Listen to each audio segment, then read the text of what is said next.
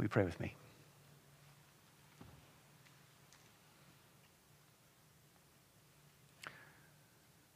Heavenly Father, you did not spare your own Son,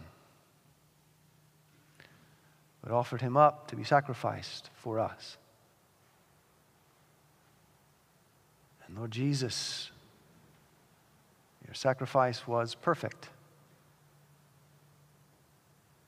For you said upon the cross, It is finished. Now, Lord, would you grant us grace to live in the glory of the cross? Meet us now, Lord, in this moment of expositing your word, your scriptures, Lord. May we be edified. May we come to know you more fully and to put our trust more fully in your grace shown perfectly on Calvary. Come, Holy Spirit, come and fill this place, fill every place where those who are gathered uh, on the live stream are. Lord, fill our hearts, Lord, to overflowing. And Lord, speak through me now that my words would be your words and your truth would be spoken, heard, and received deep in our hearts here today. For we ask it in Jesus' name. Amen. Amen. Please be seated.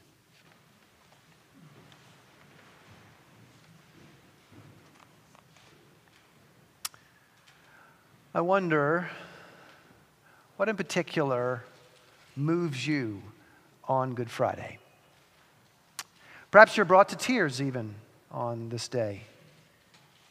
I mean, that's certainly a common thing to happen on this day. Uh, but I wonder, what is it that brings you to tears? My guess is that for most of us, we're brought to tears as the agony of the cross becomes vivid to us. We shed tears over the terrible torture our beloved Jesus endured on this day, the horrendous price he paid. I've been known to do that more uh, than one, on, on more than one occasion. And on one occasion in particular, I remember I did more than just shed a tear. I'll never forget Good Friday, April 14th, 1995. It was my senior year of college, and I was volunteering with the youth group at the church I attended there in Winston-Salem. And um, we were doing on Good Friday for the youth uh, Stations of the Cross, kind of wandering around the grounds of the church doing the Stations of the Cross. And I remember going from station to station and uh, with the group, at each station, as we moved along, there just came a, a greater and greater burden upon my shoulders. I felt a deeper and deeper sense of heartbreaking grief. And it was not just that Jesus had to endure such pain, it wasn't just sympathy for Jesus. But what grieved me most was that I was the cause of his pain. You see, at this point in my life, I thought I had the world by the string, by string. You know, I, I had uh, at least I thought I did. I, I, I, had what everybody thinks they want at that stage in life. I, I had a pretty girlfriend. I had uh, a, a graduate, graduation coming up in just a few weeks' time. I was going to graduate with honors. I had a good job already lined up. And that wouldn't start until after I got back from a backpacking trip in Europe. I mean, I was living the high life. And yet, on that Good Friday, I knew that all of that was window dressing over my sinful heart that was full of all kinds of depravity and insecurity. And so, as we made our way to the last few stations, I started to well up a bit. And then at the second to last station, I was downright crying. And then we finished up at the final station as Jesus is placed in the tomb and I, I squeaked to one of the other leaders, hey, I'll have to catch up with you later. I needed a minute by myself. And with this Stations of the Cross, we ended up right up in front of the altar, kind of like here. And in the church at St. Paul's, Winston-Salem, just like here, there's a stained glass window over the east end of the church with a depiction of the crucifixion. It's called the Passion of Our Lord window. And so as I stood there looking up at the pained face of the Lord upon the cross, my heart was rent asunder, open wide, and my culpability was exposed fully. And then I not only cried, I heaved with sobs. I could barely breathe. Nose running, just, just sobbing and sobbing and sobbing. And,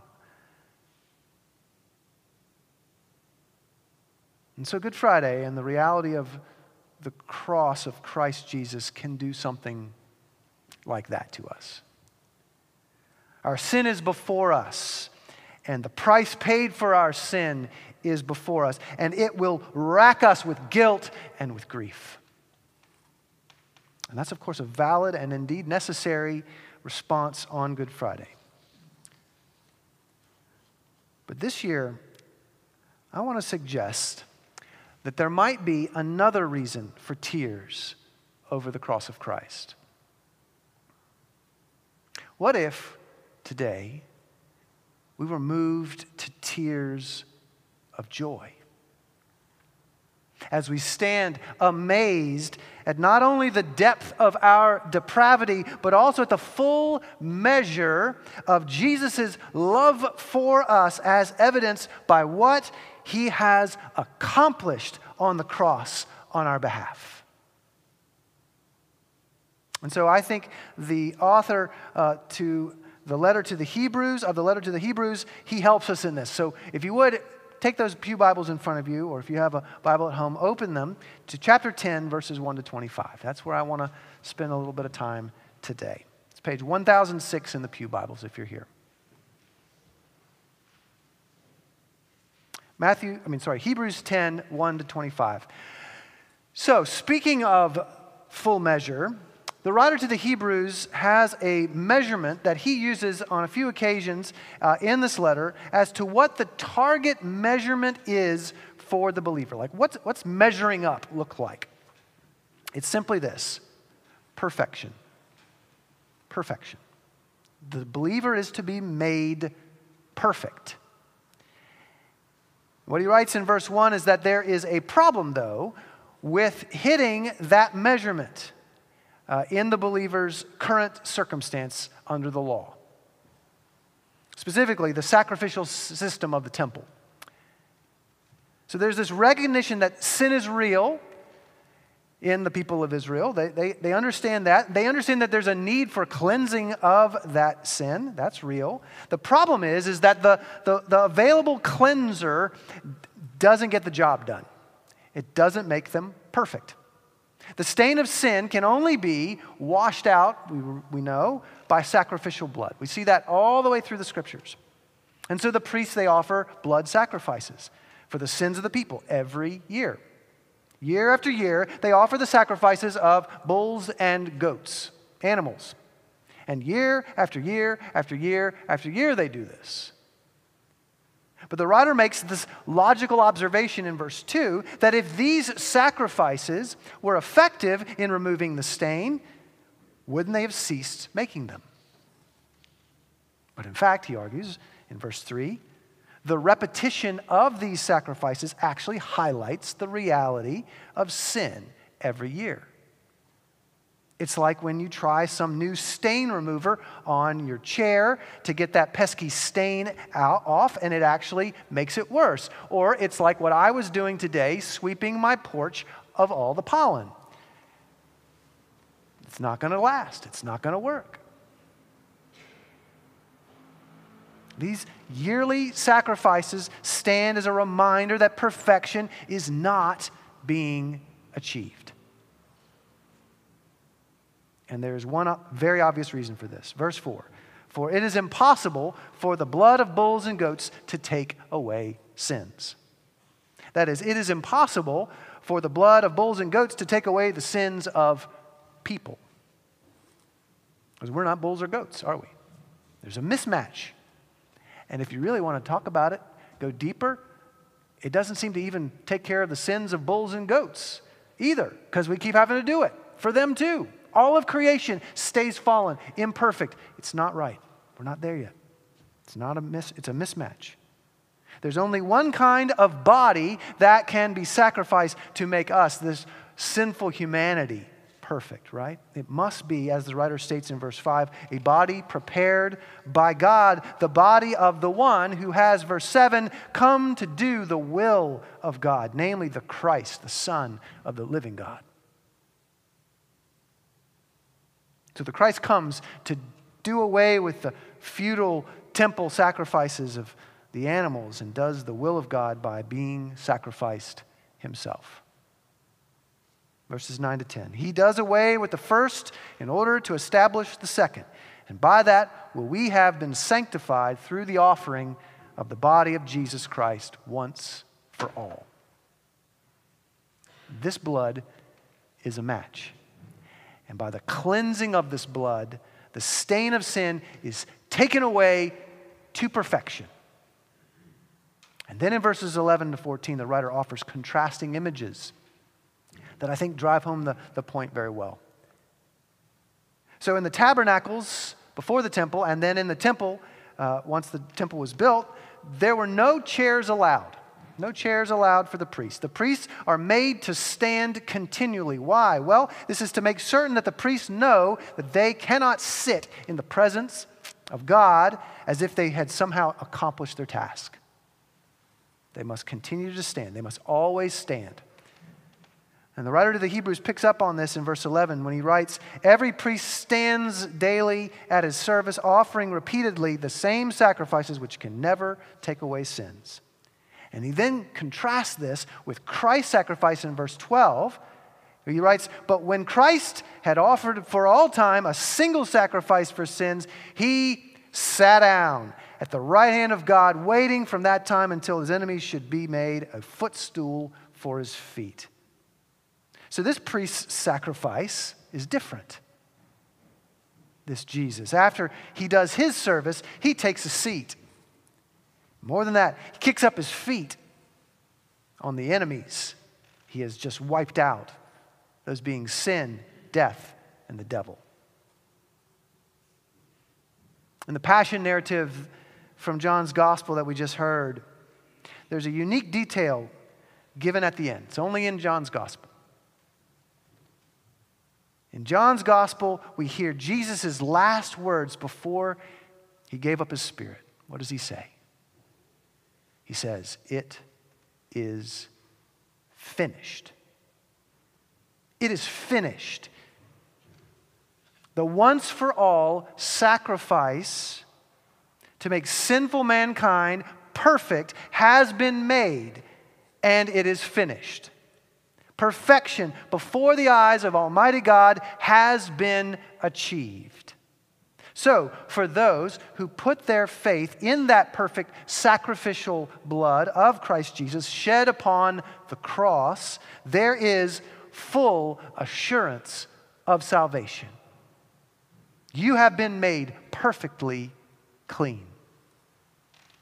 No more sacrificial offerings need be made. It is finished.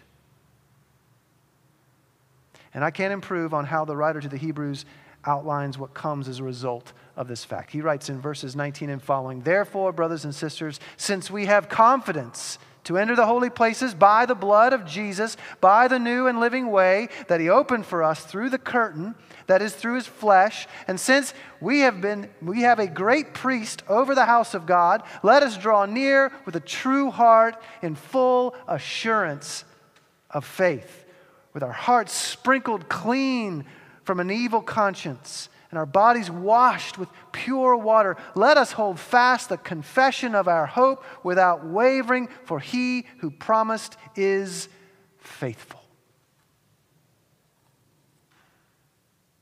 You know, some of us have received the, the COVID vaccine, haven't we? I just got my second shot yesterday.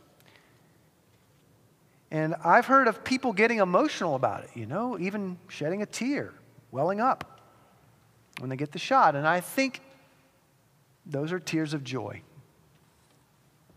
Maybe relief at the efficacy of this medicine to eradicate the, the coronavirus from our lives.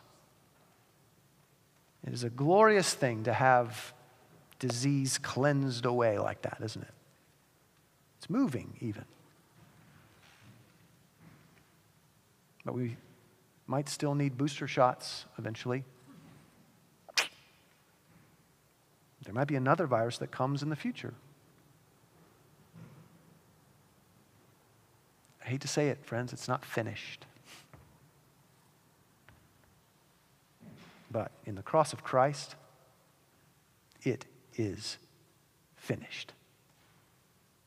Death is defeated. And he is seated at the right hand of the Father, and he will come again to bring us to himself. As we see the cross today, let us see how good this Friday really is. And let that bring us to tears. Amen.